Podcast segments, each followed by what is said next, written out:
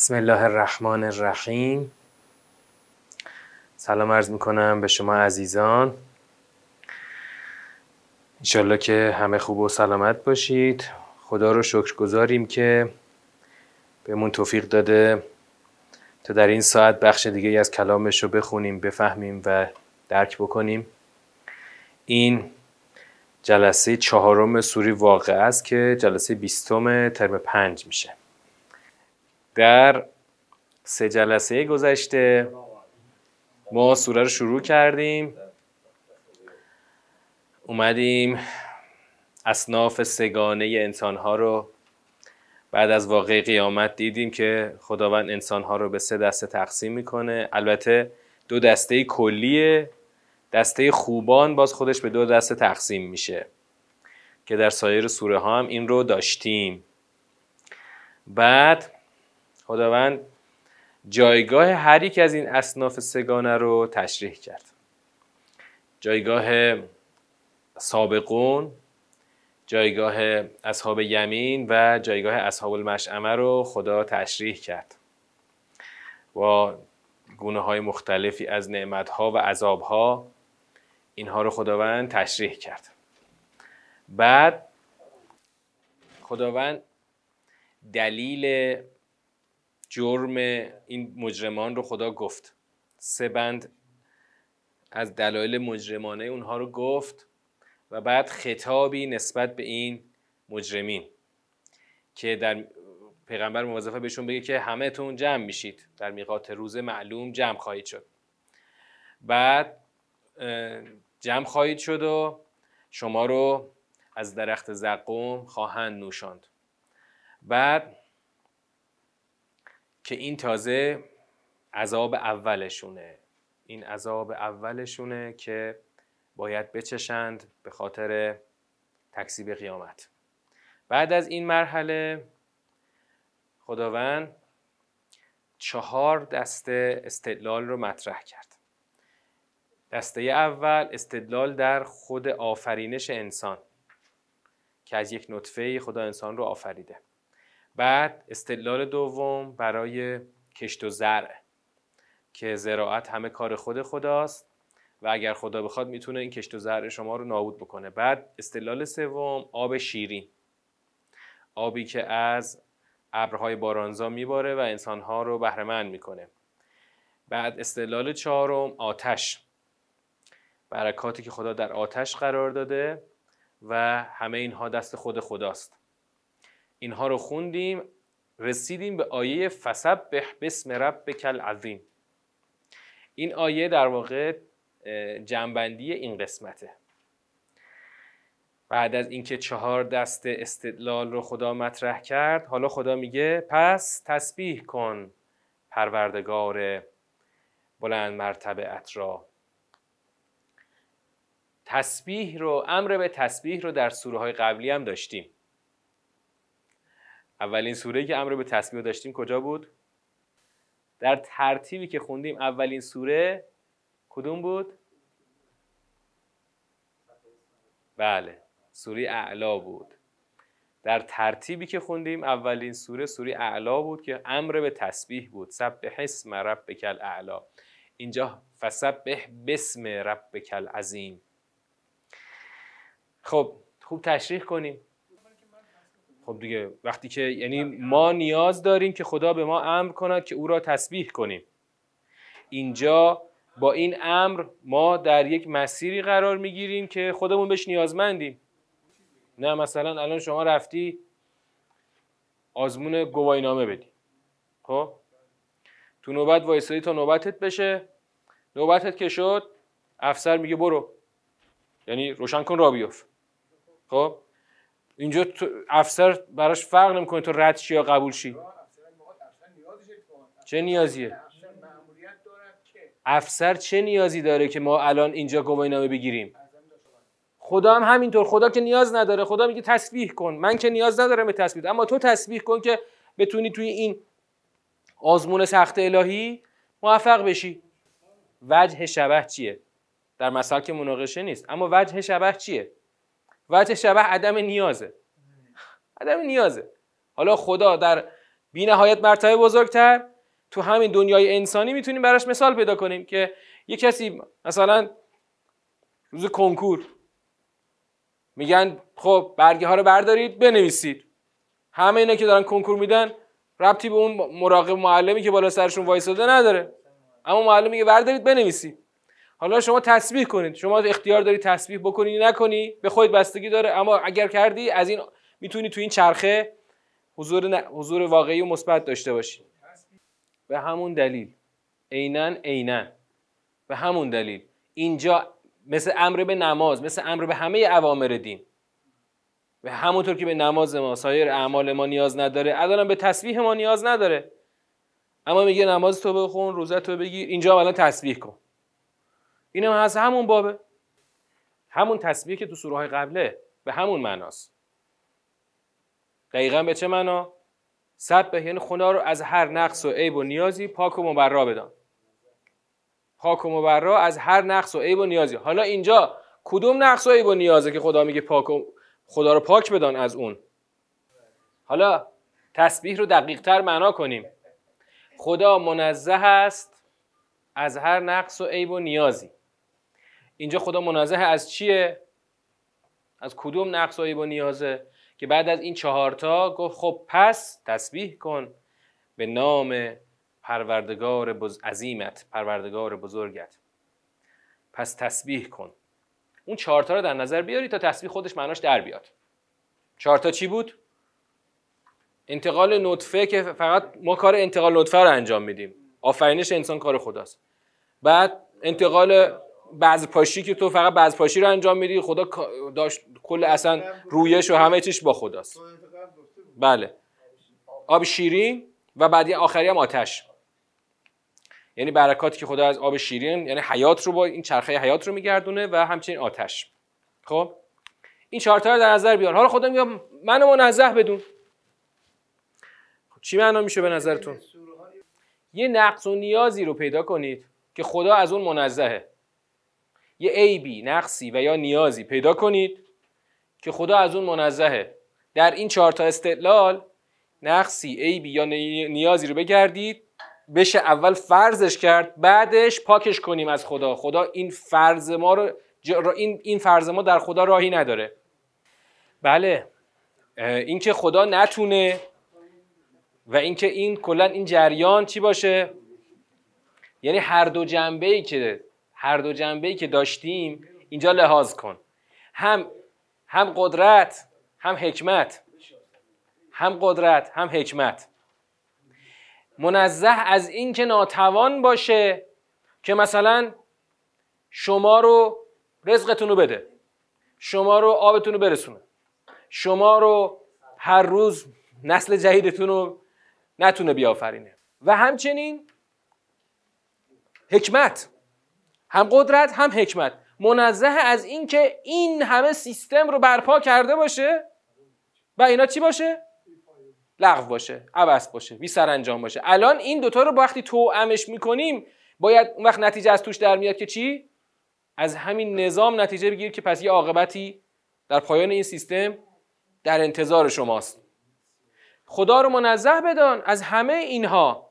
هم از کار لغو کردن هم از ناتوانی که اینکه بتونه مثلا در چرخوندن این سیستم خدا یه لحظه بخواد ناتوان باشه. هم حکمت هم قدرت خدا منزه از هر گونه نقص و عیب و نیازی که ما بتونیم تصور بکنیم در این سیستم. پس فسب به بسم ربک عظیم پروردگار. حالا اینجا خود کلمه پروردگار هم دقت بکنیم دوباره. کلمه پروردگار هم هر وقت خدا میاره دقیقا همون ربوبیت رو خدا می‌خواد به ما نشون بده که همین چهار تا جلوه هم چهار جلوه جلوه های ربوبیت خداست دیگه. آفرینش خود آدم زراعت و کشت و زرع و با آب شیرینی که از آسمون میباره و انرژی و آتشی که در این چوب و در همه مثلا سوخهای فسیلی یا هر جور سوختی خدا قرار داده. خیلی عجیبه که واقعا همه جور همه جور انواع این بهرهمندی ها رو خدا از گذشته تا حال قرار داده و اینا رو خب بالاخره در اختیار انسانه. فلا اقسم به مواقع النجوم. پس قسم یاد نمی کنم به مواقع ستارگان. قسم نمی‌خورم به جایگاه های ستارگان. خب تا حالا چند بار توی سوره های قرآن لا اقسمو رو داشتیم. اولین جایی که داشتیم کجا بود؟ اولین جایی که لا اقسمو داشتیم. سیاق دوم سوره انشقاق. فلا اقسمو به شفق و لیل و ما وسق و القمر اذا تسق لترکبن طبقا ان طبق. بعد دیگه زیاد داشتیم دیگه. لا اقسمو به هاذ البلد. لا اقسمو به یوم القیامه. همه این موارد گفتیم که چرا خدا میگه لا اقسمو یکی اینکه نیازی به قسم نیست یا یه وجه دیگه هم می‌تونه داشته باشه. اینکه اون موضوع مورد قسم انقدر بزرگ شعنش عجله و عالیه که اگر خدا بخواد بهش قسم بخوره یک اتفاقی ممکنه بیفته. یعنی اگر اون خدا قسم رو بخوره بعد شما حق اون قسم رو به جا نیاریم ممکنه اتفاقی بیفته. این, این از اون باب می‌تونه باشه. چون مواقع ستارگان همینطور که بالاخره اجمالا شنیدیم یه چیز مهمیه یه چیزیه که مثلا شوخی نیست. حتی در گذشته علم نجوم برای چی بوده؟ برای این بوده که مثلا از همین جایگاه های ستارگان مثلا یه واقعی رو بخوان پیش بینی کنن و اینا که البته اهل بیت ما چیکار کردن؟ من کردن که شما بخوای زندگی تو رو اون اساس بنا کنی. ولی بالاخره جایگاه ستارگان موضوع مهمیه. موضوعی است که اینقدر اهمیت داره که خدا میگه من بهش قسم نمی‌خورم. یعنی اگر خدا بخواد قسم بخوره بعد شما اون حقش رو ادا نکنی و اون قسم بخواد به نقطه هدف برسه ممکنه که اتفاق بزرگی بیفته که مثلا کنفیکون بشه. آیا تا به حال به جایگاه ستاره ها در آسمون دقت کردید یا نه؟ دقت کردید؟ خب. به چه نتیجه رسیدید؟ ببینید جایگاه ستارگان خیلی عجیبه به نظر من. خیلی عجیبه. انگار خدا این آسمان لایتناهی رو ستاره هاش رو طوری چیده که ما آدما اینجا روی زمین از به هر اندازه که سوادش رو داشته باشیم علمش رو داشته باشیم یه بهره ای ببریم. خب مثلا یه کسی اصلا سواد آسمونی نداره نجومی نداره. حداقل بهره که می‌تونه ببره جهتیابیه. خب حداقل بهره که می‌تونه ببره. بعد خب خیلی عجیبه. چرا باید خدا مثلا یه ستاره رو دقیقا در راستای محور شمال جنوب زمین بذاره؟ ستاره قطبی تو راستای محور شمال جنوب زمینه. خب بابا این آسمون به این بیکرانی ستاره قطبی 600 سال نوری فاصله داره. این تو 600 سال نوری بالاتر یا بالاخره اون ورتر؟ تو آسمون که بالا پایین من نداره 600 سال فاصله دقیقا تو راستای محور شمال جنوب زمینه. خیلی عجیبه. خیلی خیلی عجیب. بعد جالبه. ستاره قطبی خودش خیلی پرنور نیست. برای پیدا کردنش فلش گذاشته. اون دو بکبر رو خدا گذاشته باش ستاره قطبی رو پیدا کنی. بعد جالبه. دو بکبر جز صور فصلی نیست. تمام فصول در آسمونه. چون نزدیک به قطبه تمام فصول در آسمونه. شما البته یه موقعی مثلا دو بکبر ممکنه پیدا کردنش سخت بشه. دو بکبر خیلی واضحه. بعد یه یه صورت فلکی هم اون ورش گذاشته نقطه مقابلشه. هر وقت دو بکبر رو پیدا نکردی مقابلش رو پیدا کن. اون ذات الکرسی رو اون ورش گذاشته خدا یه حرف دبلیو یا حرف ام که اون دهانش رو به قطبیه. حالا اینکه ساده ترین موضوع مواقع نجوم. مثلا یه بعضی از این صور فلکی رو وقتی نگاه می‌کنی متحیر میمونی. خدایا اینو چجوری چیدی آخه؟ خیلی عجیب چیده. مثلا اون صورت فلکی جبار. صورت فلکی شکارچی یا اسم انگلیسیش اوریون.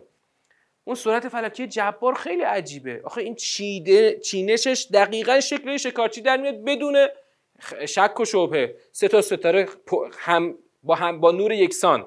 سه تا ستاره با نور یکسان با فاصله یکسان. کمرشه. دو تا ستاره پاشه. دو تا ستاره شونشه. یه ستاره سرشه. یه ستاره گرزشه. یعنی چی؟ یه ستاره نه. چند تا ستاره گرزشه. چند تا ستاره هم کمونشه. اون کمونش هم کاملا کمونیه. و جالب همه این ستاره های جبار هم نورشون تقریبا یکسانه. نورشون یکسانه. بعد سه تا ستاره هم شمشیرشه. دقیقا سه تا ستاره با فاصله یکسان و نور یکسان هم شمشیرشه. اصلا این چیز عجیبیه صورت فلکی جبار. دیگه چند تا از این صور فلکی رو وقتی نگاه می‌کنی واقعا متحیر میمونی حتی اگر هیچ علمی از اون نجوم و بحث چیز نداشته باشی. حالا که اونایی که میرن سراغ اون علوم غریبه و اینا مثلا بخوان به صلاح پیش بینی کنن و اینا که یه فضایی که البته گفتم اهل بیت ما من کردن. تو نهج البلاغه؟ آره یه بابایی اومد سراغ حضرت گفت که نرو الان. الان نرو جنگ. صبر کن. الان نرو جنگ. الان من طبق علم نجوم میگم که الان موقع خوبی نیست. حضرت گفت من توجه نمی‌کنم من میرم. من الان وظیفه‌مه برم. وظیفه منو ستاره ها تعیین نمی‌کنن که. حتی من اگه رفتم و شکست خوردمم من الان وظیفه‌مه که برم. شما شما موظف نیستی که زندگی تو بر اساس علم ستارگان و نجوم و اینا جهت دهی بکنی. تو وظیفه به وظیفه خود آقا الان تکلیف من چیه؟ الان تکلیف من اینه که برم. مثلا فکر کن حالا مثلا تو زمانه خودمون فرض کن شهید سلیمانی مثلا. مثلا می‌خواست بره بگه خب آقا یه ببینیم چه خبر اون بالا بالا ها بریم نریم نه. باید می‌رفت. اگر نمی‌رفت که خطا بود که. ما ما, ما, چیز نیستیم. حواسمون باشه. این علوم رو کلا تو زندگی ها نباید دخیل کرد. کلا نباید دخیل کرد. فلا اقسم به مواقع النجوم. جمله هنوز ادامه داره. و انه لقسم لو تعلمون. عظیم. به مواقع نجوم قسم یاد نمی کنم و همان آن قسمی عظیم است اگر علم داشته باشید. این جمله خوش حاکی از اینه که اگر خدا قسم بخوره قسم بزرگیه. باید اون وقت عواقبش رو بپذیر. پس خدا قسم نمی‌خوره. انه لقرآن کریم. همه این قسم و خدا نیاورد جواب قسم. جواب قسم منفی هم بازم می‌تونه جواب داشته باشه. مثل همین قسم منفی که تا الان داشتیم. انه لقرآن کریم. که همانا این حتما قرآنی کریم است. خدا به مواقع آسمان ستاره ها در جا داشت که قسم بخوره اما قسم نخورد که بگه انه لقرآن کریم فی کتاب مکنون. لا یمسه الا المطهرون. اول سوالی که بپرسیم اینه که خدایا تا الان حرف از چی بود؟ تا قبل از این؟ درست تا قبل از این حرف از چی بود؟ استدلال های ربوبیت خدا بود. چهار تا استدلال از ربوبیت خدا بود. خدا اون پران... اون سرفصل رو بست و وارد سرفصل خود قرآن شده. اونم با قسم. با قسم. ربطش رو باید خوب پیدا بکنیم. ربطش رو تو دور جنبندی باید پیدا بکنیم. یعنی خدا همینطور که فله که نرفته سراغ قرآن. تا الان داشت استدلال های ربوبیت رو می‌گفت. الان وارد تأکید بر اینکه این قرآنی کریم است که در کتاب مکنون است. با قسم هم خدا اینو می‌خواد بگه. فی کتاب مکنون در کتابی محافظت شده. لا یمسه الا المتحرون که لمس نمی کند آن را مگر تطهیر شدگان. دقت کنید هر وقت که خدا در قرآن می‌خواد از عظمت قرآن صحبت بکنه و ما رو متوجه این حقیقت بکنه خدا ما رو توجه ما رو معطوف می‌کنه به کجا؟ به اون محل نزول قرآن. اون جایگاه اولی قرآن که حالا نزول اجلال کرده در این زمین و شده متن قرآن. تو همه سوره هایی که از مثلا سوره نجم اینو داشتیم سوره مرسلات داشتیم بازم سوره مثلا میریم جلوتر سوره های دیگه هم خواهیم داشت که این قرآن همینطوری نیست که یه متن همینطوری آقا چند صفحه متن دیگه. 500 600 صفحه متن همینطوری بالاخره فله ای اومده دست شما. اینطوری نیست که این فی کتاب مکنون بوده در کتابی محافظت شده. خب اگه در کتاب محافظت شده بوده دانستنش برای ما چه فایده ای داره؟ این که قرآن در کتاب محافظت شده بوده به ما این رو میرسونه که این کتاب هیچ خدشه‌ای بهش وارد نیست. قبل از اینکه در قالب متن بیاد و اینطور به دست ما برسه در یک لوح محفوظ در یک کتاب مکنون. این قرار داشته. این همونطور که تو سوره رحمان هم دیدیم. همون موقعی که خدا هنوز انسان رو می‌خواد بیافرینه قرآن رو براش داشته. که اونجا معنا کردیم. قرآن اون حقیقت قرآن که در کتاب مکنون هست اون در واقع چیه؟ همون کل نظام و سیستمیه که خدا قرار داده که خدا گفت این چیه؟ میزانه. الرحمن علم القرآن. خلق الانسان علمه البیان. این قرآن از روز اولی که خدا خواست انسان رو بیافرینه خدا این رو داشته تو در کتاب مکنون. لا یمسه الا المطهرون که هیچ موجود ناپاکی بهش دسترسی نداشته. متحر اسم فاعل یا مفعول؟ اسم مفعول. متحرون یعنی تطهیر شدگان. لا یمسو که لمس نمی کنند آن را مگر تطهیر شدگان. حالا این آیه الان در سیر لا یمسه الا المطهرون چی رو داره میگه؟ نه. می‌خوام بگم در چه مقامیه لا یمسه الا المطهرون؟ در مقام تشریح عظمت قرآن. خب؟ بعد قبل از هنوز قبل از سخن از تنزیل قرآن که میگه تنزیل من رب العالمین. اگر این آیه رو از سیاق در بیاری همین میشه که الان ما فقط یه درک ناقصی ازش داریم که آقا مثلا دست بیوزی به قرآن نزن. اما آیه داره کجا داره سخن یعنی آیه در مقام چیه؟ در مقام تعظیم قرآن که هیچ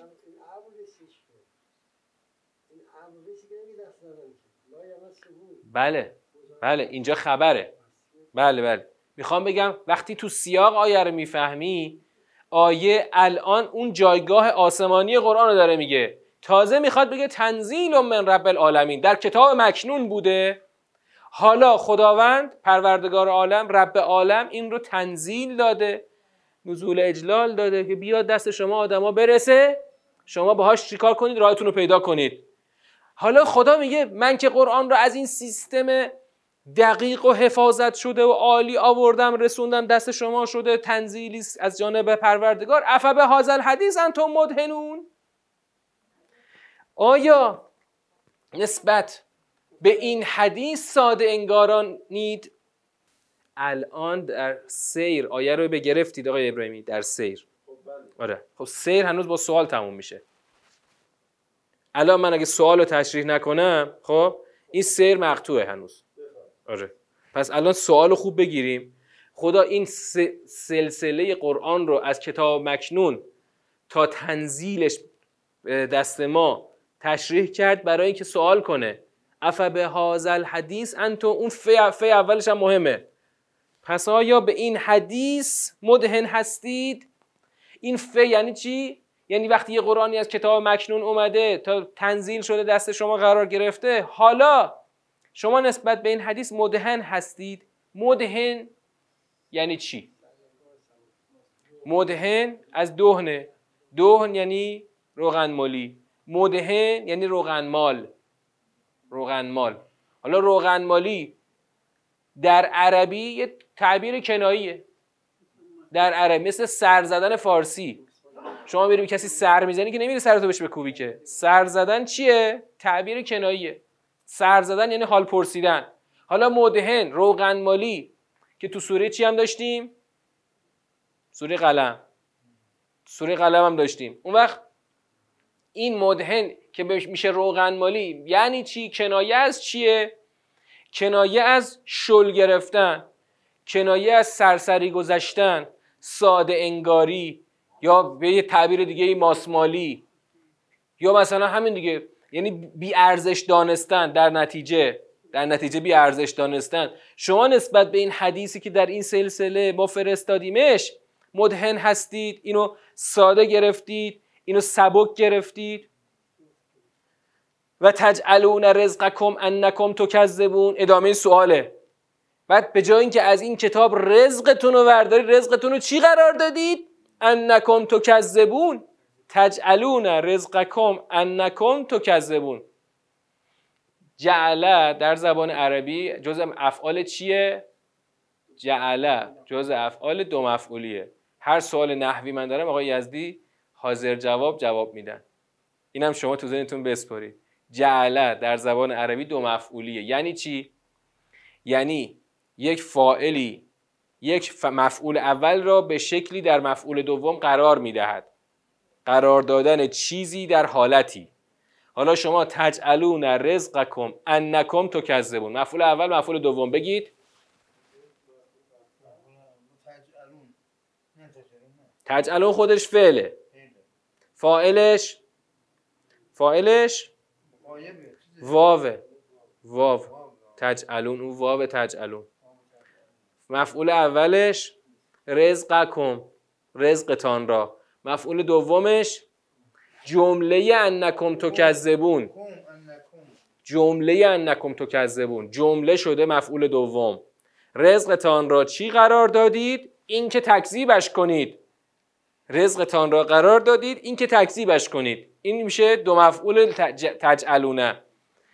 یعنی خدا میگه به جای اینکه از این قرآن رزق بگیرید و هدایت بشید چی میشید؟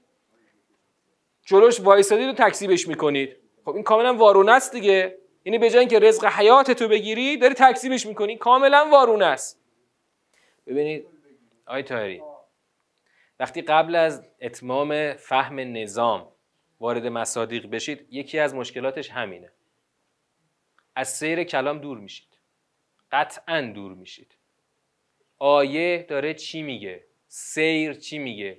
سیر در مقام تثبیت جایگاه رفیع قرآنه وقتی جایگاه رفیع قرآن رو خدا ثابت می‌کنه هدف اینه که بگه آقا تکذیب این قرآن هیچ جایگاهی نداره اما شما مسیرتون رو تکذیب قرآن قرار دادید. رزقتون رو به جای رزق مثبت رزق منفی قرار دادید. مقابله با این قرآن قرار دادید.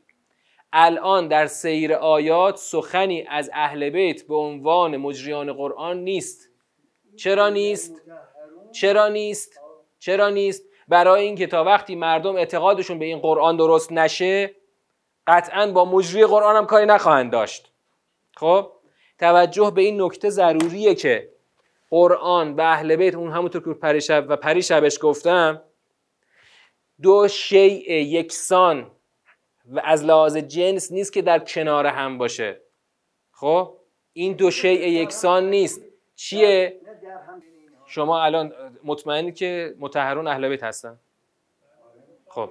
این فهم از کجا آوردید؟ نه از کجا آوردید؟ خب ببینید وقتی بخواین گزاره دیگه استفاده بکنید گزاره بیرون قرآنی میشه. اشکال نداره بعدا ثابت می‌کنیم. اما الان نمی‌تونی ثابت کنید چرا؟ چون گزاره بیرون از قرآنه. گزاره بیرون از قرآن و موقع فهم قرآن بر قرآن بار نکن. موقع فهم. بعد که قرآن رو فهمیدی اون گزاره بیرون رو دربارش بحث می‌کنیم ممکنه قبول کنیم ممکنه رد کنیم. آقا من از پشت کوه اومدم. خب؟ اصلا به هیچ خدای مؤمن نیستم. کجای متحرون اهل بیت؟ آقا این چه این که ثابت نشده رو یا فسر قرآن بعضو به بعض اصلا ثابت نیست. اونم خودش هم خودش هم گزاره بیرونیه. خود اون گزاره بیرونیه. بعدش هم اصلا تفسیر یعنی چی؟ من از پشت کوه اومده باشم میگم تفسیر یعنی چی؟ تفسیر گفتیم کجاست؟ بحث اجتهاد و ایناست. الان من می‌خوام بفهمم. آقا من اصلا بیلمزم من اصلا هیچی از دین نمی‌دونم. خب؟ من از این کتاب می‌خوام چیزی بفهمم. گزاره بیرونی برای من نیارید. گزاره فقط متن نیست که می‌فهمم. چون تازه می‌خوام مؤمن بشم. بابا الان مشکل مخالفان این قرآن الان اینجا چیه؟ کفر به همین قرآنه. وقتی به این قرآن کافرن شما می‌خوای اهل بیت ثابت کنی براش؟ دیدم امروز به تناسب می‌خوام بگم. دیدم یکی از دوستان یک فایل فرستاده یه فایل کاریکاتور یعنی نقاشیه. آقا دست از ترویج حجاب کف خیابون بر ندارید. گفتم ببخشید عده زیادی از مردم شما کافر شدن. اصلا به دین شما معتقد نیستن و تصریح هم می‌کنن. میگن ما مسلمون نیستیم. خودم اگه با گوشای خودم به تصریحات رو بودم با این صراحت نمی‌گفتم گفتن ما مسلمون نیستیم. چجوری بگیم ما مسلمون نیستیم؟ ما کافریم اصلا. به خدا شما به پیغمبر به هیچ اعتقاد نداریم اصلا. خب؟ چجوری می‌خوای سر این حجاب بذاری؟ چجوری؟ به زور؟ مگه حجاب به زور درست میشه؟ گفتم آقا جون برو اول مسلمونشون کن بعد رو سرشون حجاب بذار. اول مسلمونشون کن. تو خود سوره نور فرایند حجاب چیه؟ فرایند حجاب که اول بری رو سرش روسری بذاری یا اول بری مؤمنش کنی؟ فصل دوم سوره نور فرایند مؤمن کردنه. فصل اول فرایندهای اجتماعیه. فصل دوم فرایند اعتقادیه. اول باید جامعه رو مؤمن کنی. حالا چجوری مؤمنش کنیم؟ آقا اصلا این جامعه به هیچ اعتقاد نداره اصلا. نمی‌خواد اعتقاد داشته باشه. اصلا دینگوریز شده. از هر چی دین مثلا حالش به هم می‌خوره می‌خواد اصلا بره لا مذهب بشه. اینو چجوری می‌خوای مؤمن کنی؟ جز با خود کلام؟ آقا بذار خود کلام رو بفهمه. بعد بیا سر اون جزئیاتش باش چک و چونه بزن. بابا هنوز طرف هیچ رو اعتقاد نداره. مشکل مخاطب همین سوره واقع منکره. من... انکار قرآن انکار عذاب انکار جهنم انکار کل قیامته. کسی که منکر قیامت باشه به نظرتون اصلا مؤمن اصلا مسلمان حتما اسمش مسلمان نیست. کسی که منکر قیامت مسلمان نیست. مسلمان یعنی باید به قیامت اعتقاد داشته باشه. حالا خدا تو همین سوره قیامت می‌خواد او رو به قیامت تازه باورمندش بکنه. چجوری ما اینو باورمندش کنیم؟ تو فرایند باور ایجاد میشه. حالا تو فرایند حالا ما هنوز فرایند تکمیل نکردیم. اینجا می‌خواد اهل بیت رو بگه. بابا اصلا اهل بیت موضوعش نیست الان. موضوعش کفر به همه چیزه. اون اصلا میگه قیامت نداریم اصلا. بعد از مرگ هممون پودر میشیم میریم تمام میشه میره پیکارش. این آدم پس مشکلش الان چیه؟ عدم باور به رکنی ترین موضوع دین که معاده. موضوع این آدم اصلا نه پیغمبره نه جانشین پیغمبره. مشکل این آدم عدم باور به اصل معاده که اصلا بنیادی ترین اعتقاد دینه. درست؟ برای همین من میگم که تا قبل اینکه فرایند سوره کامل نشده گزاره های بیرونی رو بار نکنید.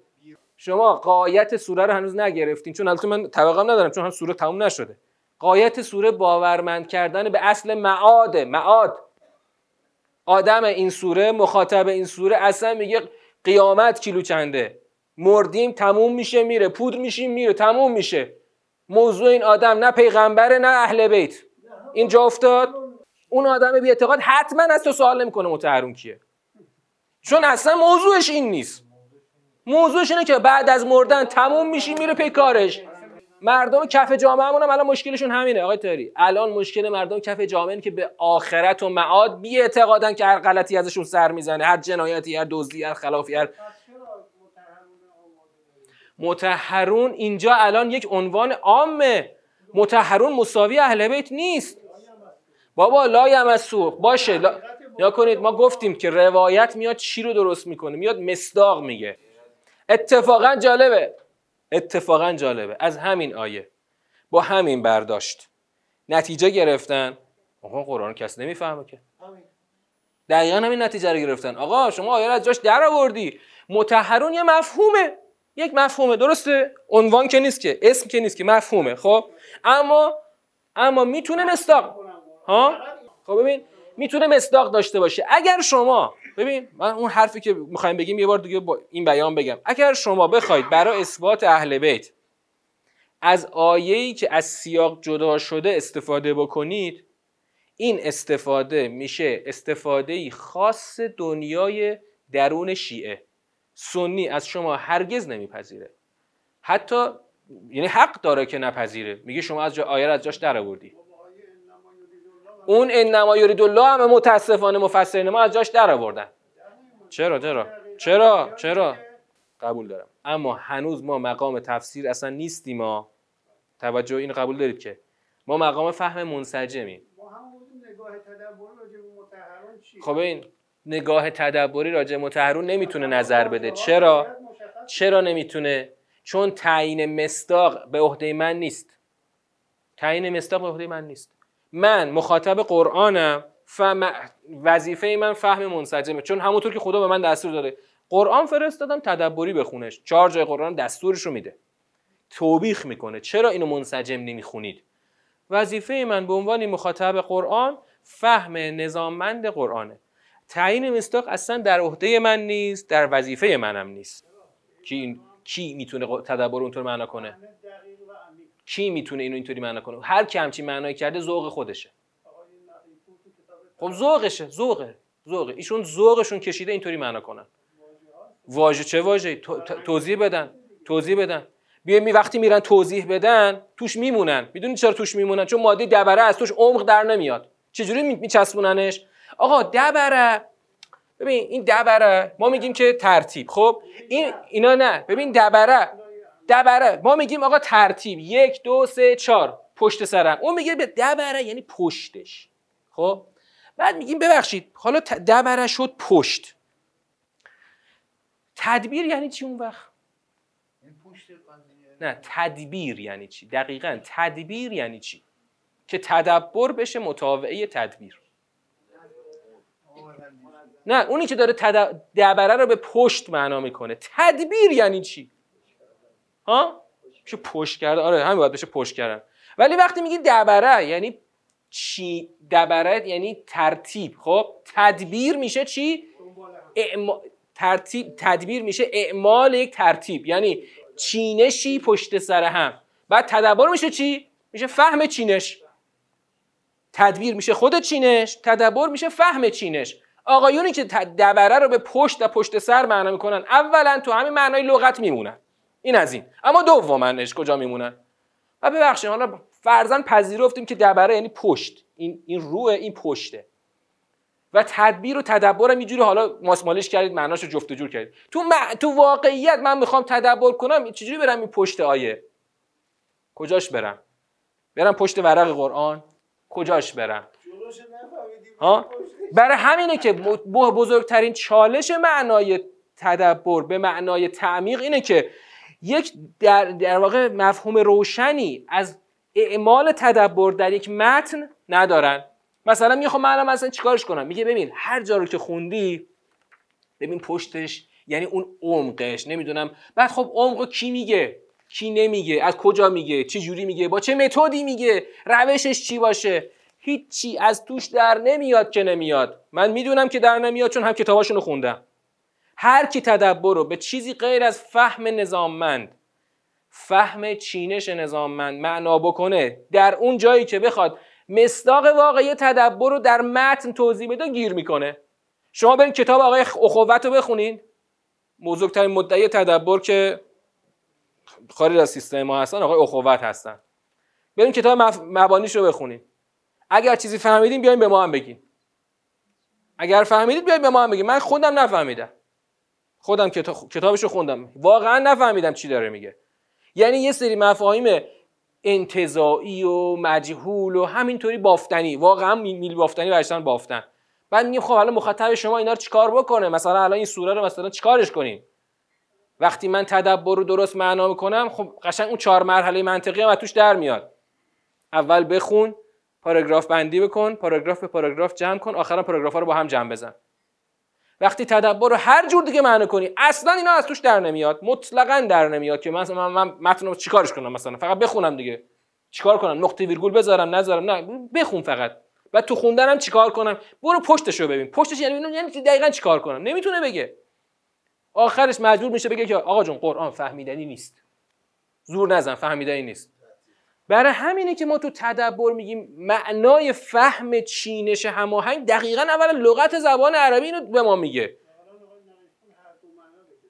آقا هر دو معنا رو بگیرن ذوقشون اینه. اما ما ذوقمون و عشقمون نیست که بگیم تدبر فهم چینشه. ما میگیم زبان عربی نه فقط زبان عربی. اصلا بیا بیرون بیا بیرون بیا بیرون. زبان عربی کاری نداریم. یه متن بهت داده. مطمئنی حکیمانه است. مطمئنی هدفمنده. مطمئنی یک هدف بزرگ رو تعقیب می‌کنه. من برای اینکه این به هدف نویسنده از این متن برسم من چه مراحلی رو طی کنم؟ باز می‌رسی به همین چهار مرحله. اصلا هنوز کاری با کلمه تدبر ندارم آقا یه متن حکیمانه بهت دادن. می‌خوام خوب بفهممش. میگم خب اول باید یه دور بخونم. ببینم نقطه ویرگولاش نقطه سرخطاش و تمام اون چیزای نوشتاریش چیه؟ آره آره. اینو یه ویرستاری اجمالی می‌کنم تو دور اول. بعد با اون دور اول که خوندم حالا میام با دقت بیشتر پاراگراف به پاراگراف می‌خونم. بعدم جنبندی می‌کنم. یعنی هنوز اصلا کلمه تدبرم نیومدم می‌خوام بگم اون وقتی ما داریم تدبر رو با این معنا معنا می‌کنیم حتی اگر خود کلمه تدبر رو نداشتیم اصلا. یعنی امر خدا بر تدبر قرآن رو هم نداشتیم. بازم باید همین کارو می‌کردیم. چون این کار منطقی ترین روش فهم یک متن حکیمانه است. آقا یه متن هدفمنده می‌دونیم. لغو نیست هدفمند. برای تازه چه هدفی؟ هدف نه فقط من. هدف جامعه انسانی نه فقط جامعه الان. جامعه بشری تا قیامت. پس این باید خیلی فهمش حساب شده باشه. چجوری بفهمم حساب کتابشو؟ خب با این سیستم می‌خونم میفهم. خب حالا یعنی از بیرون یه مفهومی شکل گرفته. مفهوم ضرورت فهم نظاممند یک متن. از داخل هم می‌بینیم خود قرآن امر به تدبر داره. بعد می‌بینیم ماده تدبر هم همینه. این دوتا قشنگ رو هم چفت میشه. این ضرورت روی اون مفهوم کلمه تدبر چفت میشه. اما آقایونی که معنای دیگه می‌کنن چجوری؟ اصلا اون یعنی نه این ورش رو درست می‌کنن نه اون ورش رو درست می‌کنن. پس این از این. البته سوال شما خوب بودا که من دوباره یه ارجاعی به مبانی بکنم ولی این مبانی رو تو تدبر مبانی رو از سر بری تا ته از ته بیای تا سر. از هر طریقی که بری یا به یک کل به هم پیوسته می‌رسی. خب؟ تو مبانی فهم سنتی قرآن شما حق ندارید سراغ قرآن برید تا قبل اینکه درس خارجتون رو ده سال بخونید. چرا؟ باید اصول بخونی آقا. باید اصول بخونی. اصول چند سال بخونم؟ یه دوره یازده ساله خود سطح رو می‌خونی؟ بعدم یه ده سال میای درس خارج پیش ما تلموز می‌کنی. بعد من بگم آقا من اصلا نمی‌خوام تفسیر کنم. من تفسیر نمی‌خوام بکنم. من می‌خوام فقط متن رو بفهمم. شما یه تفسیر گذاشتید در حد آیت الله جوادی آمولی یه حد روخانی هم گذاشتید کف جامعه مردم فقط بخونن ثوابشو ببرن. بعد مردم میگن ببخشید بین این کف کف تا اون عرش اعلا فاصله جا خالیه؟ آره آقا جا خالیه تو نظام رایج. ببین تو, تو نظام رایج جاش خالیه. یه بابایی مثل آقای مثلا استاد بهرامپور. اگر بیاد مثلا یک کتابایی بنویسه همه میگن کی به شما اجازه داد پاتو کفش علما بکنی؟ آه کی به شما اجازه داد؟ حالا ایشون مثلا چون معمم نیست ایشون الان یه جوری مثلا نیروی قاچاقی محسوب میشه. توی رو درواسی نداریم که. قاچاقی محسوب میشه. آقا شما چطوری پاتو کفش علما که بعد بعد بعد ایشون بعد به پیر به پیغمبر قسم بخوره که به خدا من تفسیر نکردم. من یه توضیح دادم. آقا داشت اینو می‌گفت. اینم توضیح بنده. مثلا لغتش رو معنا کردم برات. ایناشو گفتم. ما میگیم آقا جان اولا وظیفه فهم قرآن نه فقط مال مؤمنین اولا نه فقط مال علمای صدر مال عموم مؤمنین نه فقط عموم مؤمنین بلکه کفاره. بلکه کفاره اون وقت ببخشید این آقای کافر میگم من اصلا فرض از پشت کوم اومدم هنوز به هیچ دین اعتقاد پیدا نکردم. چه جوری بخونم بفهمم؟ شما که هزار تا شما که 20 سال دانش حوزوی قبلش پیش شرط گذاشتید من آیا حق دارم بخونم بفهمم یا نه؟ وقت نتیجهش چی میشه؟ نتیجهش همون میشه که مردم سر قبر بابا بزرگشون الرحمن می‌خونن صد هزار بارم می‌خونن ولی یک بار هم نمیفهمنش. یا مثلا دیدم یکی گفتش که مجلس قرآن داریم. گفتم اون وقت چیکار می‌کنید تو مجلس قرآنتون؟ گفت چی این سوره یکی از سوره ها رو گفت انعام بود ختم انعام. انعام. انعام. اینو باز می‌کنیم می‌خونیم همینطور می‌خونیم تا آخر. گفتم خب آخرش چی؟ آخرش چی دیگه. قرآن جمع می‌کنیم میریم خونمون این میشه. ماه رمضونمون هم همینه دیگه. تمام یعنی نه فقط دیگه ماه رمضون که دیگه الان همه شبکه دیگه قرآن پخش می‌کنن. اصلا همه شبکه های ماه رمضون ما شبکه های صدا سیما تو کل ماه رمضون قرآن پخش کنن. اتفاقی تو جامعهمون میفته یا نمیفته؟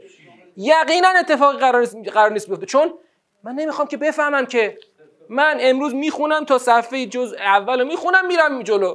هر چی توش نوشته نوشته. فردا جزء دوم می‌خونم. وقتی هم میرم جزء دوم می‌خونم کاری ندارم تو جزء اول چی نوشته که. بعد میرم جزء سوم که هنوز سوره تموم نشده. سوره بقره دو و نیم جزء بعد بهش بگم ببخشید این 50 صفحه که خوندی دو نیم جزء که خوندی بزرگترین فرایند جامعه سازی در نظام اسلامه که شما این رو همینطوری سرسری خوندید فقط فکر کردید ثواب بهتون میدن. اما صد چه بگم 15 قرن گذشته 15 قرن دیگه هم بگذره تا نفهمیش جامعه هویت اجتماعی جامعه ایمانی ساخته نمیشه تا سوره بقره رو بفهمید دوستانی که به اون بحثای سنتی رو دائما جلو رخ ما می‌کشن. بنده تعادل رو خوندم تراجی هم خوندم. مگه نخوندم؟ خب تو حوزه خوندم. هر کی می‌خواد بگه رابطه متن با متنه. آره. چرا حاضر نیستن بپذیرن که روایت روایت گفتار معصومه و, و معصوم انسان در برابر متن وحیانی؟ چون اگه بخواد اون پله اول منو بپذیره کل اون نظام مقابله که میچینن تو اصول میریزه رو هوا. اینجا توی بحثای علمی با همدیگه دعوا دعوا داریم اتفاقا. یه جمله دیگه می‌خوام الان بگم که الان تورانی نشه. شما تو نظام رایج و نظام سنتی آخرش مجبوری به این گزاره برسی که آقای جواد فاضل رسید. ایشون تو نظام سنتی درست نتیجه گرفته. ایشون اومد همون سال 97 بود. بعد از صحبت های آقای رحیمپور که تو فیضیه گفتن حوزه منشأ سکولاریسمه. ایشون یه بحثی رو مطرح کردن بعد از اون صحبت. گفتن آقا اصلا دین نظام نداره که. بله آقای جواد فاضل. گفتن دین نظام نداره. ایشون باسواد حتما دیگه. حتما باسواده بله بله. حتما باسواده خوش مشتهده. میگه آقا جون دین نظام نداره. چی میگی تو هستم؟ تو آخه یه دی آقایون بعضی آقایون به ضرب می‌خواستن از روایت نظام در بیارن. آقای جواد فاضل جلو اونا وایستاد. گفت دین نظام نداره زور نزن انقدر. برادر من اینقدر زور نزن دین نظام نه چرا نه؟ آخر نتیجهش چی میشه؟ تو که می‌خوای به ضرب و زور از روایت نظام در بیاری در نمیاد آخرش مجبوری یه جور نظام های انتظایی بسازی از خودت نظام تولید کنی. واقعا اون در... کسانی که زور می‌زنن بگن دین نظام داره منهای, منهای قرآن ها از تو روایت می‌خوان نظام در بیاری آخرش هم ضرب و زوره انتظاییه حرف نچسبه. اما ایشون میگه آقا جون وقت دین نظام نداره دیگه زور نزن. وقتی وقت نتیجهش کجا خودشو نشون میده؟ نتیجهش خودشو کجا نشون میده؟ اونجا نشون میده که اگه دین نظام نداره مثلا امروز ما در عصر مدرن زندگی می‌کنیم در دنیای مدرن زندگی می‌کنیم دین رو باید با مطابق ما مدرنیسم معنا بکنی. قدیم که مدرنیسم هنوز نبوده دین مطابق عصر پیش از مدرن همون عصر سنتی بشر بوده. دین رو باید اونطوری معنا می‌کردی. وقتی دین از خودش نظام نداشته باشه در عصر مدرن حتما باید جور دیگهش معنا بکنی. حتما باید قائل به بعضی از یعنی باید بعضی از احکام دین رو بذاری بذاری کنار چون تو با دنیای مدرن جور در نمیاد. خود خواه ناخواه باید قائل به حدی از سکولاریسم بشی. چه بخوای چه نخوای. بر همین آقای رحیمپور گفت که حوزه منشأ سکولاریسمه. دمش به خاطر حرفی که زد. ولی چرا آقایون جلوش میستن نمی‌خوان از اون ور سکولاریسم رو بپذیرن چون خیلی یه جور فوش محترمانه است. سکولاریسم یعنی جدایی همه چی از همه چی دیگه. دین از همه چی جدا باشه. دین از سیاست نه فقط از اقتصاد از اجتماع. دین از همه چی جدا باشه. چون نمی‌خوان اونو بپذیرن.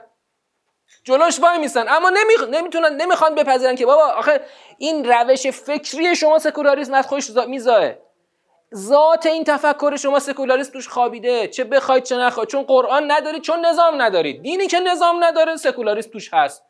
آقای جواد فاضل اینجاشو درست گفته اتفاقا. شما واقعا چاره ای نداری به حدی از سکولاریسم به پذیرش حدی از سکولاریسم. چون نظام نداری. اگه می‌خوای دوچار سکولاریسم نشی به اون گویندش که آقای رحیم پور بود فوش نده. برو مشکل اعتقادی خودتو درست کن. یا دو گزینه است دیگه. آقای جواد فاضل گزینه اول انتخاب کرد. یا میپذیریم دین نظام ندارد و سکولاریسم را میپذیریم یا می... نمیپذیریم که دین نظام ندارد. دین نظام دارد و سکولاریسم را نمیپذیریم. یکی از دو حالته. هر کی می‌خواد هر چقدر بره بپره بالا بپره پایین. یکی این دو گزینه رو باید انتخاب کنه. آقای جواد فاضل اولی انتخاب کرد. آقای رحیمپور دومی رو انتخاب کرد. ما کدومش رو قبول داریم؟ اگه می‌خوای به گزینه درست برسی راهش اینه که بیای تو قرآن. خود آقای رحیمپور هم آخرش جایی ممکنه گیر بکنه ها. گیر خواهد کرد. چرا؟ چون هرچی هم تو داد می‌زنی میگن داد خودته. از خودت داری داد می‌زنی. از مستند به قرآن داد نمی‌زنی. در مقام فهم اون جایی که می‌خوای. اون جایی که می‌خوای شالوده نظام دین رو بفهمی هنوز روایت نیست. جایی که شالوده و نظام دین رو می‌خوای بفهمی. گفتم نظام یعنی اون اسکلت. اسکلت دین. تو قرآن اینجا هنوز روایت نیست چون مقام تفسیر نیست. دور از جایی که وارد مقام تفسیر میشی. حالا می‌خوای این نظام رو نازککاری کنی تو جامعه اجراش کنی. اینجا روایت لازمه صد درصد لازمه. نه فقط روایت لازمه اجتهاد بر روایت لازمه. اونجا تازه باید بفهمی که روایت رو چجوری به این نظام عرضه کنی. چجوری روی این نظام بچسبونی که بهش بگیره خودشو. و اگر این اتفاق نیفته میگم آخر زور جماعت که آقای فاضل الان داره رهبریشو انجام میده زور اونا میچربه. و این جماعت جالبه چون قائل به سکولاریسم هستن خود به خود با نظام اسلامی زاویه دارن. این زاویه یک اختلاف نظر سیاسی نیست. این یک اختلاف نظر سیاسی نیست. یک اختلاف نظر بنیادیه. واقعا بنیادیه. یعنی اختلاف یعنی هر کس که فکر کنه که ایشون مشی سیاسیش اصلاحات چیه. نه بابا اینطوری نیست. ایشون آدم علمیه. اما خود به خود خود به خود. این روش با اصلاحات یکی میشه. پس ببینید واقعا دعوا سر چهار تا اصطلاح نیست. دعوا سر اینه که قرآن نظام اصلا دین نظام دارد یا ندارد؟ بله دین نظام دارد. نظامش تو قرآنه. نه مثل هر اون دوستانی که می‌خوان از روایت نظام داره روایت نظام نداره.